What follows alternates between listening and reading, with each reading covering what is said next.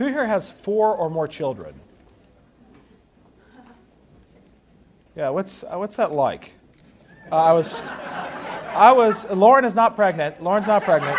Um, but you know, every once in a while you think, you know, people lie and they say things like, oh, once you have three, it's, it's all downhill. But then somebody sent me this little clip of a comedian whose name I won't mention because I don't want to make it sound like I'm condoning them. But um, he has four children, and he said having a fourth was like being in a river and drowning, and then someone throws you a baby.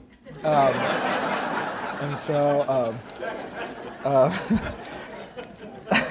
is that is that true, Dr. Park? It's true. It is true. David, David, you had all yours at once in one fell swoop. Oh gosh, yeah, yeah, yeah, yeah. That's right. Oh my gosh. Um, um, okay. Well, you highly recommend it. That's great. Okay. Well, let us pray. Uh, Lord Jesus, we thank you for your grace and your mercy that is sufficient for us, and we pray that you would open our eyes uh, to what you would have us uh, to hear today, and that it would take deep root in our hearts. In Jesus' name we pray. Amen. Okay, last time we were together, we, um, we talked about Acts chapter 10 and Peter's crazy dream, uh, where he was there and he was on the rooftop waiting for something to eat and um, received this vision uh, at the home of uh, right there in. Um, uh, he had this vision uh, in Joppa over by Tel Aviv at Simon the tanner's house, and there uh, this sheet comes down and all these different kinds of animals are on there, clean and unclean according to Levitical law. And God's voice says to him, Get up, kill, and eat. And Peter says, no way. No way, because I know better. I'm a good Jewish boy. I'm not going to go out there and uh, eat those things. And uh, the Lord says to him, uh, Do not call anything that I have made unclean. And so, what, um, what do we do with a passage uh, like this, especially in a day and age where it seems, uh, well, it doesn't seem, it is. I mean, even within the church, we have folks who are saying, well, I understand that that's what Scripture says, but that's not what it means because God has changed his mind about this or that or the other. And so this morning, I want us to take a look at how does God reveal himself to us? Uh, how is it that we know that one, that, that it is God that is revealing himself to us, uh, but also what are the modes and methods that, that, what are the ways in which God reveals himself to uh, the world and to his people? Well, I mean, in the very beginning, uh, God reveals himself to us as, as a trinity of three persons Father, Son, and Holy Spirit. We read that when it refers to God uh, in uh, uh, the book of Genesis. There's the plural there, and even God says, Let us make man in our own image. Let us uh, do these types of things. And I've had um, several. Uh, folks that I'm close to who are Jewish, and I've talked to them about this, and they said, well, it's more the the royal we. And I suppose that could be true, but I said, or it could be the royal trinity. Um, uh, but uh, be that as it may, something for them to, to think about. Um, but that God manifests himself in Father, Son, and Holy Spirit is, is no, nothing arbitrary. It's not a mistake. It's not sort of, well, that's just kind of how it happened. It was a very deliberate thing uh, that happened in the way that God revealed himself uh, to uh, his people, and, and it's for all times and in all places.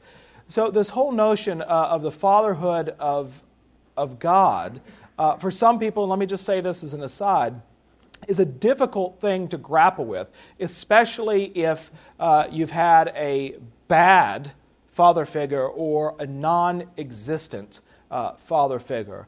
And, and for that, I'm very sorry. Um, and especially so when we talk about God as Father, it may be very difficult for you uh, to be able uh, to relate to that.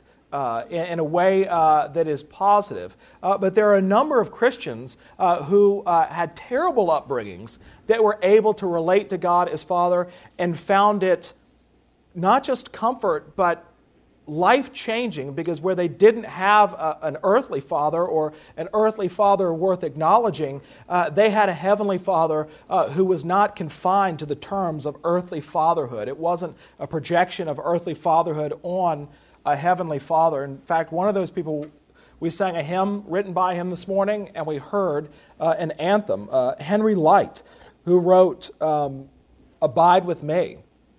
And uh, Henry Lyte, some of you already know the story because I'm sure I've told it before. Uh, Henry Lyte grew up in a very well to do family, and when he was a little boy, his dad left them. Uh, his dad uh, just left them, and then his mother died shortly after that. And so he was placed in, the, uh, in an orphanage, but ended up going to a very good school. And the headmaster, who was a wonderful, godly man, took him under his wing and basically uh, was there for him in the midst of his life. Uh, but his father, who was still alive, had remarried and was starting a family with another woman. And Henry and his dad kept in touch. Uh, but when Henry's father uh, wrote to him at school, he always signed the letters, Your Uncle. Meaning that Henry Lyte's father never let his son call him dad. Uh, but, but at best, uh, uncle. And so somebody like Henry Lyte would have every right to say, I don't like dads. Uh, and yet, what he found uh, through the ministry of this headmaster in a personal relationship with God uh, was uh, a heavenly father who is completely unlike his earthly father, one, uh, but even those of us who have very good earthly fathers. God is still so much more and so greater uh, than that. I mean, you see that in Genesis, that even when um, that awful scene in the fall where uh, God says, you know, who told you you were naked? And then Adam says, what? This woman uh, and then she says, This snake, and you can see it sort of moving down the line. But what Adam actually says that is often lost is he doesn't really necessarily cast the blame just on the woman, but what he says, what does he say? This woman whom you gave me. It's your fault, God. If, if I want my rib back, you know, it's. Uh, if you had just uh, not done. And so God would have every right to say, I'm done with you people. I'm absolutely done with you people. But even in the fall, uh, you have this uh, wonderful word from the Lord that uh, to the serpent that one day there will be one who comes uh, and you will bruise his heel, but he will crush your head. So even in the Garden of Eden, you begin to catch glimpses of what? Jesus, right? Jesus, the one who would come and crush the head of the serpent. Uh, but God, in his mercy, um, makes them close. He, he makes them close. And yes, they have to be cast out of the garden, uh, but if you keep reading uh, to Cain and Abel and beyond, uh, God never absents himself uh, from the life of his people. He's always there caring for them uh, in a way that often his people think, as my children would say, this is unfair. Right?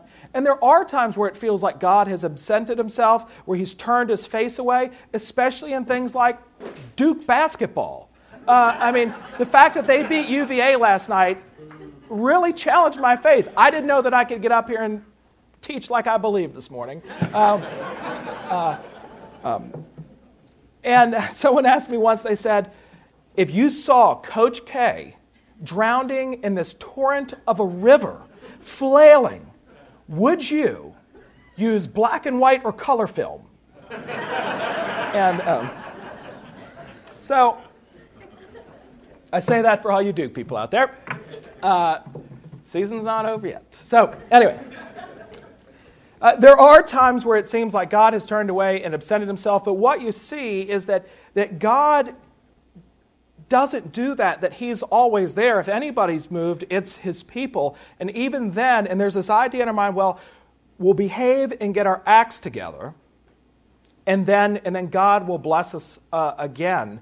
Uh, so, uh, there's a, a, wonderful cycle throughout the whole of the Old Testament, is really prevalent in the book of Judges, where it says, the people rebelled, something really bad happened to get their attention, they repented of their evil, and God sent them a judge. And uh, what that means is not a judge like, now I'm here to judge you, although they did do that, uh, but more a deliverer. uh, a deliverer has come. Uh, but there's a little bit of a hiccup, which is indicative, and again, uh, an indicator of what God would do in Jesus, that that's the case in almost really all of the judges in that book, except for one.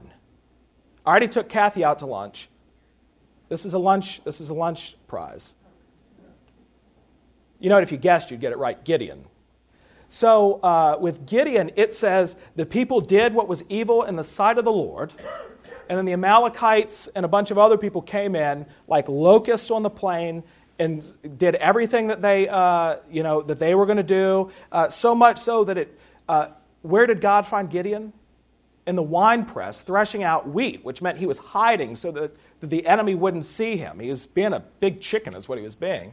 Uh, so God finds him in his chickenhood. But the interesting there, thing there is when he raises up Gideon as a judge, he doesn't wait for the people to repent. He just does it. He just sends a deliverer. He doesn't wait for them to sort of get into this place where they realize they need the Lord. They cried out, but they cried out in a way of, this stinks. Right? We don't want to be in the situation we're in, rather than an actual heartfelt, this is our fault. This is our fault. It was somebody else's fault. But God, in His mercy, sends uh, Gideon uh, as a judge to deliver them. Uh, and so on and so forth uh, throughout the entirety of the Old Testament uh, until we get uh, to Jesus. Now, with Jesus, I'm not really going to get into the Trinity today, except to, I mean, it's always there, but uh, he's always there. But the whole idea, you know, uh, some people have this idea, which is referred to as modalism, that God is somewhat like an actor in a three act play. Like Act One, he's the Father. Act Two, he's the Son. And now in Act Three, he's the Holy Spirit. But what we know is that uh, the Trinity, uh, the Godhead, is co eternal. So in the beginning, there was Father, Son, and Holy Spirit uh, throughout eternity. Uh, no beginning, no end, uh, Father, Son, and Holy Spirit. And yet, God the Son takes on flesh in this instance and invades the world at just uh, the right time. Uh, it would be, I think, a theologically appropriate thing to say in the Old Testament that God is knowable in, in his properties. Now, I don't, you know, sometimes we take this whole thing about, you know, uh, what a friend we have in Jesus just a little bit too far. Um, you know, there's a very funny book out that's meant to be uh, humor, uh, and it's called Coffee with Jesus, and it has these little vignettes with Jesus in his coffee cup. Um, and so I think that we might take that a little too far because there is a part of God that is difficult to fathom. There are mysteries, there are things that we don't understand uh, even though God has come near. But in the Old Testament, uh, God was not able to reveal what the Bible calls his Shekinah glory uh, in such a he was not able to reveal it. Why? You die. You would die. Which is why, again, when the high priest on the Day of Atonement would go into the Holy of Holies, uh, they would, uh, and, and, sprinkle blood on the Ark of the Covenant. Uh, they would tie a rope around their ankle because, in case God revealed himself, you've seen Raiders of the Lost Ark. And, um, and if that happened, like all the priests are kind of, not it. You know, so they tie a rope around the ankle so if, if something bad happened, you just reel them on in. Uh, and then uh, you just say, You think he finished? Yeah, he's finished. He's finished. He got it done. So uh, even uh, when uh, Moses encounters uh, the Lord in the wilderness, uh, Moses' request is, I want to see you. I want to see you. And, uh, and the Lord says, You can't.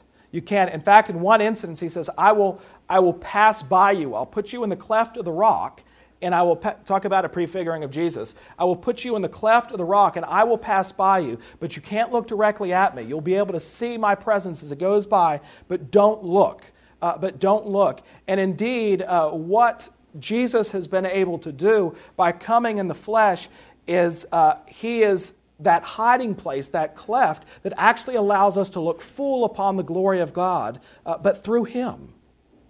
And so all of a sudden, uh, the God who is far off, who speaks to his people, uh, who intervenes in the life of his people, uh, who is there for his people, even though uh, they turn astray. Uh, he, God goes to some pretty great lengths to talk about this. So in the book of Amos, uh, what does he say? I'm sorry, in the book of Hosea, what does he?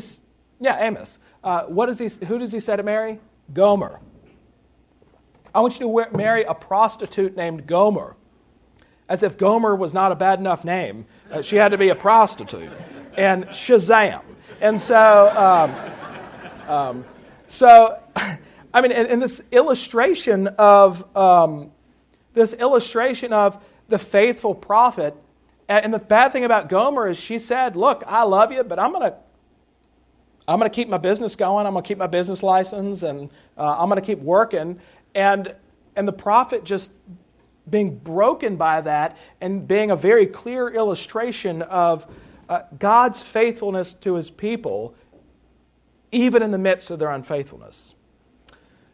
And so, the incarnation, the coming of Jesus, uh, not only uh, makes, I mean, God has come near, but just how amazing that is to think that the God of the universe uh, has come near. Now, there is something appealing in the ancient world about Judaism. And what we see in Acts chapter 10 with Cornelius the centurion, who's a Gentile, what they called a God-fearer. In fact, uh, I don't want to be too hypercritical, but I'll say it. Uh, the way that the God-fearers were then is sort of the way that most Jewish people are today. Uh, they really didn't keep many of the laws. They kept, they, they avoided barbecue and things like that. But there's a very funny story. But uh, you know, a joke of one of my cousins who is Jewish. He said, um, I said, well, you know, people talk about grades of Judaism, and, and he said, well, I'm Jewish like the Olive Garden is Italian. and, um, but somebody told us in Beaufort once that uh, they were over at a, at a, a who was Jewish, uh, now they're all Episcopalians, and uh, they, um, uh, they were over, they were having dinner, and there was a knock at the door. Um, and uh, the father went and answered the door as they were about to sit down to the table. And the father said very loudly, Good evening, Rabbi. And with that, the mother got up, threw the window up, and threw the pork chop platter right out the window.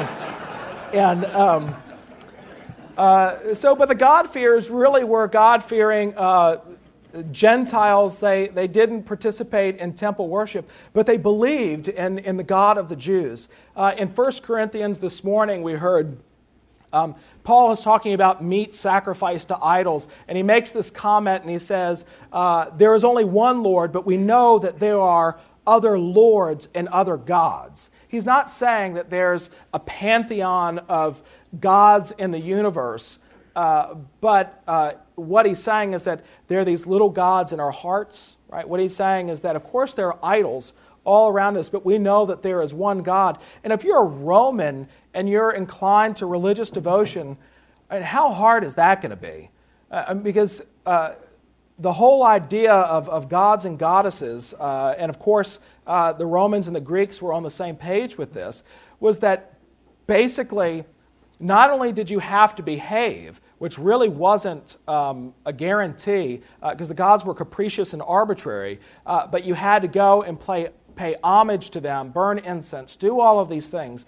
And so, if, if that's uh, the case, you can understand why you would say, I want a consistent God with some stability. Right? I want something that, that is much more, honestly, uh, the thing about God's sovereignty and his providence is that it's not that God is predictable, uh, but his will is knowable.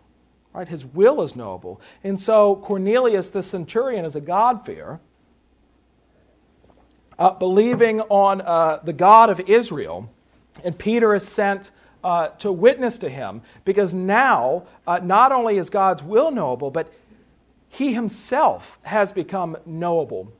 I preached this uh, for a Christmas Eve sermon, uh, but the whole idea that, you know, if I were God, I'd come on the scene like riding this huge white horse with a flaming sword. Yeehaw, here I am. I, am you know, here's my crown.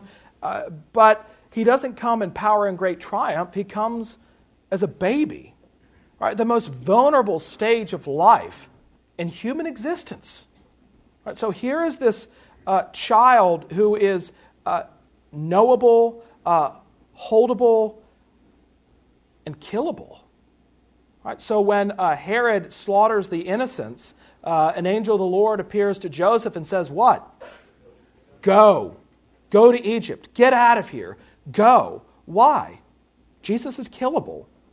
So they go off to, they go off to Egypt, and he, he grows. We don't know a lot about uh, Jesus' uh, childhood. There are some uh, other gospels out there. Maybe you've read the uh, infant, infant gospel of Thomas. If you ever took a, a, historical Jesus class in college, you probably had, had a little book called The Other Gospels, which is just a compilation of those things, the Gospel of Mary Magdalene and things like that. Um, and, and, and Thomas's, uh, the infant gospel of Thomas, instead of climbing trees, uh, Jesus would make the trees bend down to him and he would simply climb in the top. And that's, that's how he did it. And the early church rightfully said, there's something not right about this. Uh, and, um, we're actually going to talk about why certain things made it and certain things didn't in a little bit. Uh, but uh, we don't know what he was like at Nazareth Junior High School or, or what he was, he was up to. Uh, but, um, but we do know that, um, and I don't think it's sacrilegious to say this, but um, Jesus required sleep. Uh, at Nazareth Junior High School, Jesus had acne. Uh, Jesus was awkward and gangly uh, as, as he went through uh, puberty. And that is the crazy thing about God taking on the flesh. It's not like you can you can't divide Jesus and say, well, these are his divine things, and these, you know, it's it's all uh, it's all in one. And so the incredible omniscience and omnipotence of this baby clothed in vulnerability. And so that's what really startled a lot of people when he went to the, uh, to the synagogue in Nazareth and read from the scroll that was from the book of Isaiah and said, This, uh, this prophecy has been fulfilled before your very eyes. I'm the one who Isaiah is talking about. Um, what was the response? Yeah, wasn't that Joseph and Mary's son? Who does he think he is? I know that guy, right? I know him. Uh, and so, for those people, the ability to know God personally uh, and intimately at, the, at that level uh, was just was just too much. Indeed, when anytime Jesus would say that he and the Father were one, or anything, uh, you know, that people around him would tear their robes as a sign of, you know, this is this is blasphemy. This is not. Uh, this is not um, the way that, uh, that, that, things uh, are supposed to go. And indeed, with the religious system of the day, it worked better if God was far off because uh, then it would be left to you and you were kind of on your own and you'd make your own list of what you needed to do and what you didn't need to do. Uh, keeping the Levitical law was hard enough, uh, but the teachers of the day added layer upon layer upon layer uh, of the implications of, of those things. And they gave Jesus a very hard time about those things. Remember? Uh, healing somebody on the Sabbath. Here's somebody dying and in need, and Jesus heals them, and they said, that was bad. Or on the Sabbath, walking through a field of grain, and Jesus and his disciples plucking the heads of grain and eating them, and, them, and then the Pharisees and scribes saying, that's illegal. Uh, that's illegal. Uh, better that you would starve to death uh, than, uh, than uh, to violate uh, the law of, of the Sabbath. And yet, what you find in Jesus' ministry is this constant pursual of those that the Bible calls sinners and tax collectors, but not just them, but also the Pharisees and the scribes. And yet they want nothing to do with him. Why? Because he interrupts their system. Uh, being around him uh, makes them uncomfortable, it makes them feel small, it makes them feel vulnerable, it makes them want him to go away. And so in the Gospels, you have a great two parallel stories one from Luke and one from John. And when uh, Peter uh, first encounters Jesus, they're out fishing, and Jesus yells from the side, Have you caught anything? We've been out all night. No. Well, cast your nets on the other side. And you can imagine what Peter, like, this guy, really? He thinks he knows what he's doing? Like, he can do better? And of course, they, they cast their nets on the other side, and they come up with this net that is so big that it, that it begins to break the nets. And what is Peter's reaction? Get away from me, Lord, for I am a man of unclean lips, for I am a sinner. Now, fast forward, Jesus has been raised from the dead. The disciples are confused. They don't know what to do, and so they only do what they know what to do. Let's go fishing. So they go fishing, and as they're standing on the shore, a figure yells, Have you caught anything? No. Cast your nets on the other side. They pull it up, the nets begin to break, and what is Peter's response then? It's the Lord. And again, I, I referenced this uh, last two weeks ago, but I think it's so funny. Peter, the, he's such a doofus. Like the Bible, they go out of their way to say, Peter puts on his clothes and then jumps in the water. Like, what? Uh, you know, okay, to swim. Uh, but two identical situations, but two very different responses. Why? Uh, because Peter uh, in that first instance was still looking to himself for salvation. I don't have it all together. Here's someone who is mighty and powerful, who has come near, and when you're there, I tremble before you. But what happened between those events is that this personal relationship with Jesus began to occur, and the gospel message of God being for him sunk down into his heart. So even though he knew that he was a man of unclean lips and a sinner, that when he sees Jesus, there's nothing that is going to thwart him to get as close to him as possible. Right? And still knowing who Jesus is and acknowledging who Jesus is, and yet all of a sudden it's not, uh, Lord, if I see you, I might die. But now, uh, my only hope and my only refuge, who I long to cling to. Now, Jesus uh, has died and has risen, has ascended into heaven, and now sits on the right hand of the Father. And he's now sent us a helper. And in John 16, he talks about this. I'm going to send, there are some things that I'm going to say to you that I can't say to you because you can't bear them right now. But there will be one who comes, and he will lead you into all truth. And he will affirm everything that I've taught you. And he will point to me, and he will point to the Father, and lead you again into all truth. Now, the disciples thought, well, that sounds nice. Uh, and they didn't understand the implications of the indwelling of the Holy Spirit, the Holy Spirit being there all along. Uh, but now the Holy Spirit takes up residence uh, in us in us. So here's the crazy thing, and the crazy thing that came out of Christianity and was rediscovered at the Protestant Reformation, and that some people still think is crazy. Um, how does God reveal himself to us now? Primarily, he reveals himself to us in his word by the power of the Holy Spirit working in us.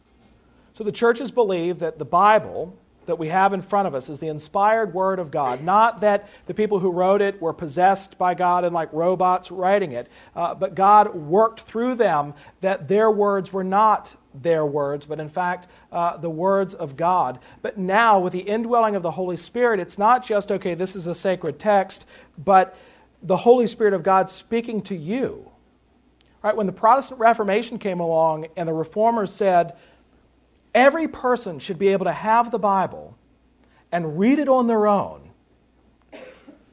was crazy talk to the medieval church. Why? Because the medieval church said, no, no, no, no, no. You've got to have someone telling you what it means. But the Reformers said, but what about the Holy Spirit? Do you not trust God enough to allow the Holy Spirit uh, to lead us into that truth and to confirm uh, what the Bible says? Uh, and even if people are in error over its interpretation, uh, do you not trust that God, uh, through whatever means He chooses, even direct intervention by the Holy Spirit, uh, will begin to shape and move that? So, in the church in Ephesus, we'll get to this around uh, um, Acts 17, um, there was this preacher that came to Ephesus after Paul named Apollos.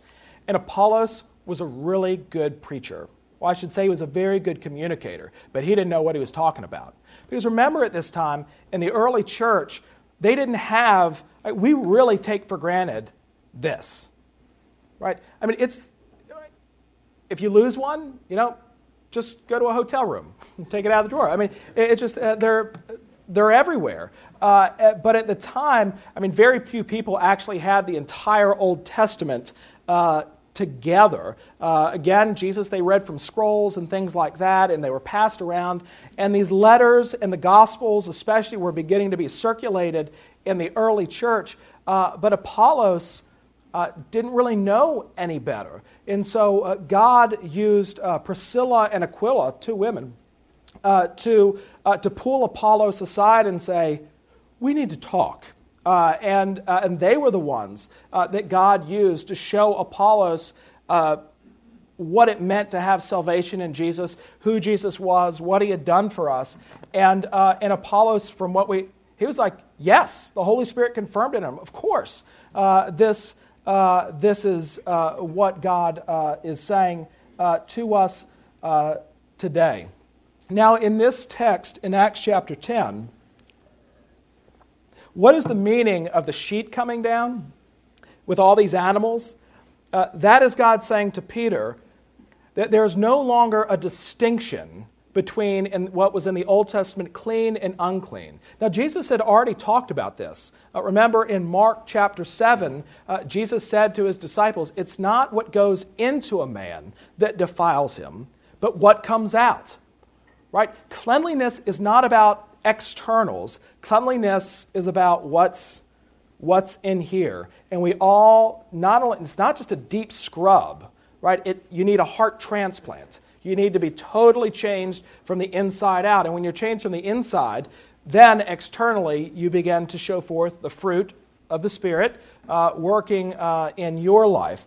And so when, and yet, um, you know, a little saying from where I'm from, and certain family members have said this about me, so I feel like I can say this. Uh, you can take the redneck out the woods, but you can't take the woods out the redneck.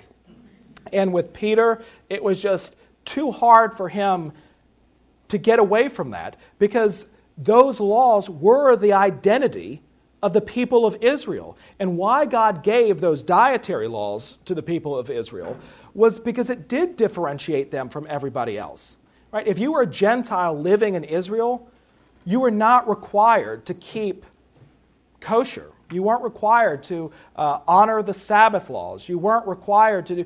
And actually, it's not until recently that Judaism uh, has taken on a tone, especially in Jerusalem, where they are trying to enforce uh, Judaic law, Levitical law on non Jews. So you hear about ambulances coming into certain quarters of Jerusalem on the Sabbath, and, and certain Jews will start throwing rocks at the ambulance uh, because they see that as a violation of the Sabbath. Now, that's the nth degree of differentiation, uh, that we are different. Uh, but with this, with Jesus, your identity is no longer in your ability or your attempt to keep the law, but your identity is now uh, in Him. That God is no respecter of persons. And so there's no differentiation. In fact, Peter gets it. He understands what God is saying because we're going to get to this in a couple weeks, where Peter says to the other apostles, God shows no partiality. Now, that is an explosive statement. Not just, I mean, in our day too, uh, but, uh, but in that day, what do you mean God shows no partiality? The whole Old Testament is about God showing partiality uh, to his people Israel. And yet, what Peter is saying now is that of one blood has God made all the peoples of the earth. The church is his people, which is regardless of, of your ethnicity, of your race, of your gender, uh, of whatever it might be. Uh, faith in Jesus Christ is, is what qualifies you to be a child of God by adoption through Him, through His grace. Uh, so it's explosive then, but it's also explosive now to say that God shows no partiality, uh, because I even find myself saying, God loves that person a whole lot more than, than He loves me and rightfully so. You know, think about people like Mother Teresa. Right? Don't you think that she's a little bit closer uh, to the throne of heaven? Uh, and yet, um, we hear from God's word that not at all. Not at all. That God's love for you and his focus on, on you is just as fierce and intense as it is from those who we think of as saints. In fact, the New Testament says if you're a Christian, you're a saint. Whether you like it or not, you're a saint. And so there's no respecter of persons when it comes uh, to Jesus, that the gospel is for everybody. The gospel is uh, for everybody. And so Peter, after receiving this, uh, this vision, uh, goes out. They work in Samaria. He and John are primarily there. And it all finally comes to a head after Paul and Barnabas come back after their first missionary journey. Uh, we'll get to that. Uh, that, was, that was ugly. Um, but, uh, but God's truth prevailed in, that, in that situation. Now, as an aside, uh, in the last couple minutes, uh, let me talk to, about the canon of Scripture. Um, so, okay, God shows Peter this dream, and I understand what Jesus said in Mark chapter 7 about, you know, there's no such thing as clean or unclean foods, and Jesus' uh, very uh, deliberate violations of Levitical law in his own ministry. Uh, but this thing in Acts chapter 10 makes it sound like well, why couldn't God just do that now? Why couldn't God uh, reveal something to Andrew where he comes in and says, God has revealed to me that the youth are to wash all of our cars on Sunday mornings and just line them up, uh, leave your keys in it. Now, that would be a wonderful thing, wouldn't it? Uh, but, uh, and I'm being a little bit silly, but uh, that has been a belief that has been held by certain religious groups. For instance, the Church of Jesus Christ of Latter day Saints. Uh, they do believe in a progressive revelation that, that God has just changed his mind about that. I mean, that's what the Book of Mormon is, is about. Uh, and even today, within the Christian church, there are those that, that say, well, God has changed his mind about this and that or the other. Uh, but the problem is, and I'll just speak personally here, if I had a minister who got up and said, you don't have to worry about that because God has spoken to me and said he's changed his mind about that that would make me very nervous about any preaching. Like, well, how do you know God hasn't changed his mind about that? Or well, why hasn't God changed? Like, what, what do we, how can we be certain uh, that God means uh, what he says? Now, that's not to say that there aren't difficult passages, and there aren't passages that ought to be taken within uh, their cultural context. For instance, when Paul writes to the Corinthian church, and he says, I want all women to be silent in church and I don't want you to have braided hair, and I, you need to cover your head, and you don't need to be wearing gold adornments. Is, and, and some people have, and this is the difference between taking the scriptures literally or plainly, I should say, the plain meaning of Scripture, and taking things literalistically. Right? So there are some churches uh, out there who uh, don't have uh, an organ in their church and don't believe in musical accompaniment. Why? Because the Bible doesn't talk about that, right?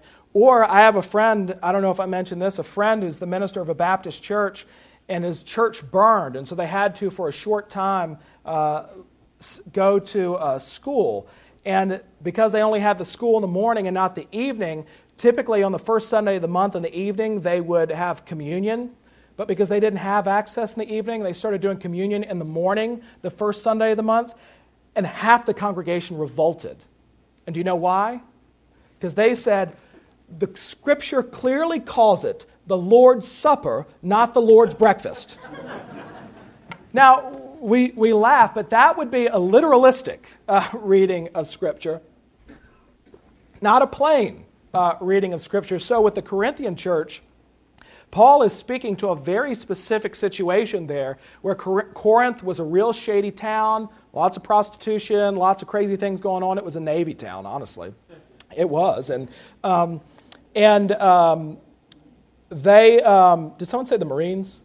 That, that, that, was, that was not funny. So um, uh, that, I think it was Leland Hull's voice, but uh, spoken like a true man from Navy medicine. Uh, but the, um, but you had, uh, in that day and time, gold adornments and braided hairs were signs of prostitution. And, uh, and, and indeed, there was a sort of sense of, of being pomp and blown up, and even in the Corinthian church, stratas of class regarding wealth. And so, what Paul is saying is well, when it comes to how you dress in church, stop shaming your brothers and sisters in Christ by wearing ornate things. Uh, don't dress scandalously in church. Don't think that just because you're in, you're in Christ, and this actually may be applicable today, uh, especially on Christmas and Easter, uh, you should think about the length of your skirt. Uh, you, should, you, know, you should think about these types of things. Uh, when it comes to the women in church, the church, uh, speaking in church in that context, there was a situation in the Corinthian church where they were worshiping like the Jewish community traditionally worshiped, where men were on one side and women were on the other. And if there was this thing that was happening where if a woman didn't understand something, they'd get up and they'd say, Well, wait a minute, what's that mean? And they would interrupt worship. And so Paul said, Wait till you get home and talk to your husband about it. Uh, and yet, uh, a lot of people will say, well, see, that just goes to show you that, um, that the church has changed its mind about that. But I don't think the church has changed its mind about any of that. Um, so there is an issue of context. But the, the scriptures that ended up coming into uh, the Bible uh, came into the Bible and sealed up the canon uh, because they were things that the church had already believed right? There was nothing in there that we don't believe this. And indeed, things like the Gospel of Judas and some of the other things contain things that are not Christian, and so they got rid of them. Uh, they were apostolic. They were either written by apostles or written by someone working directly with an apostle. Uh, and indeed, uh, they were used by the church at large uh, from the very beginning. Uh, so they were circulated. They were moving round and round. And so a lot of people will say, including, you know, they get this from Dan Brown, well, the Council of Nicaea, the church voted uh, what books would be in and what books wouldn't. But what we forget is that they actually weren't worried about what books made it in and what books didn't make it in. What they were worried about is the message consistent with the teaching, ministry, and person and work of Jesus Christ. Is this God's word to us? Is it is the message is the message there? Who are the authors? What's going on? And so it wasn't so much as a voting as it was, these are already the accepted books. It wasn't actually this big controversial thing. And the only reason why it happened so late is because of why? The church didn't have the authority to do it until then. Who called the council at Nicaea? Constantine. The Emperor Constantine called it. And he said, Y'all got to sort this out and codify it and get it all together so that we can begin to understand what this notion of orthodoxy is. And the church was happy to do that, but the church didn't have a mechanism by which they could do that at that point. It was actually the state uh, that began to do that, and that's a whole other issue. Uh, so, um, so when it comes, uh, it's very interesting. I would encourage you to read uh, the church fathers about, about the scriptures and how they just don't get hung up on the stuff that we do uh, about things. Uh, and I, I, was about to say something that I don't think would be very helpful, but um, uh, but go, go and read, read them. And so, how has God manifested himself to us? He's manifested himself to us through the Trinity of persons.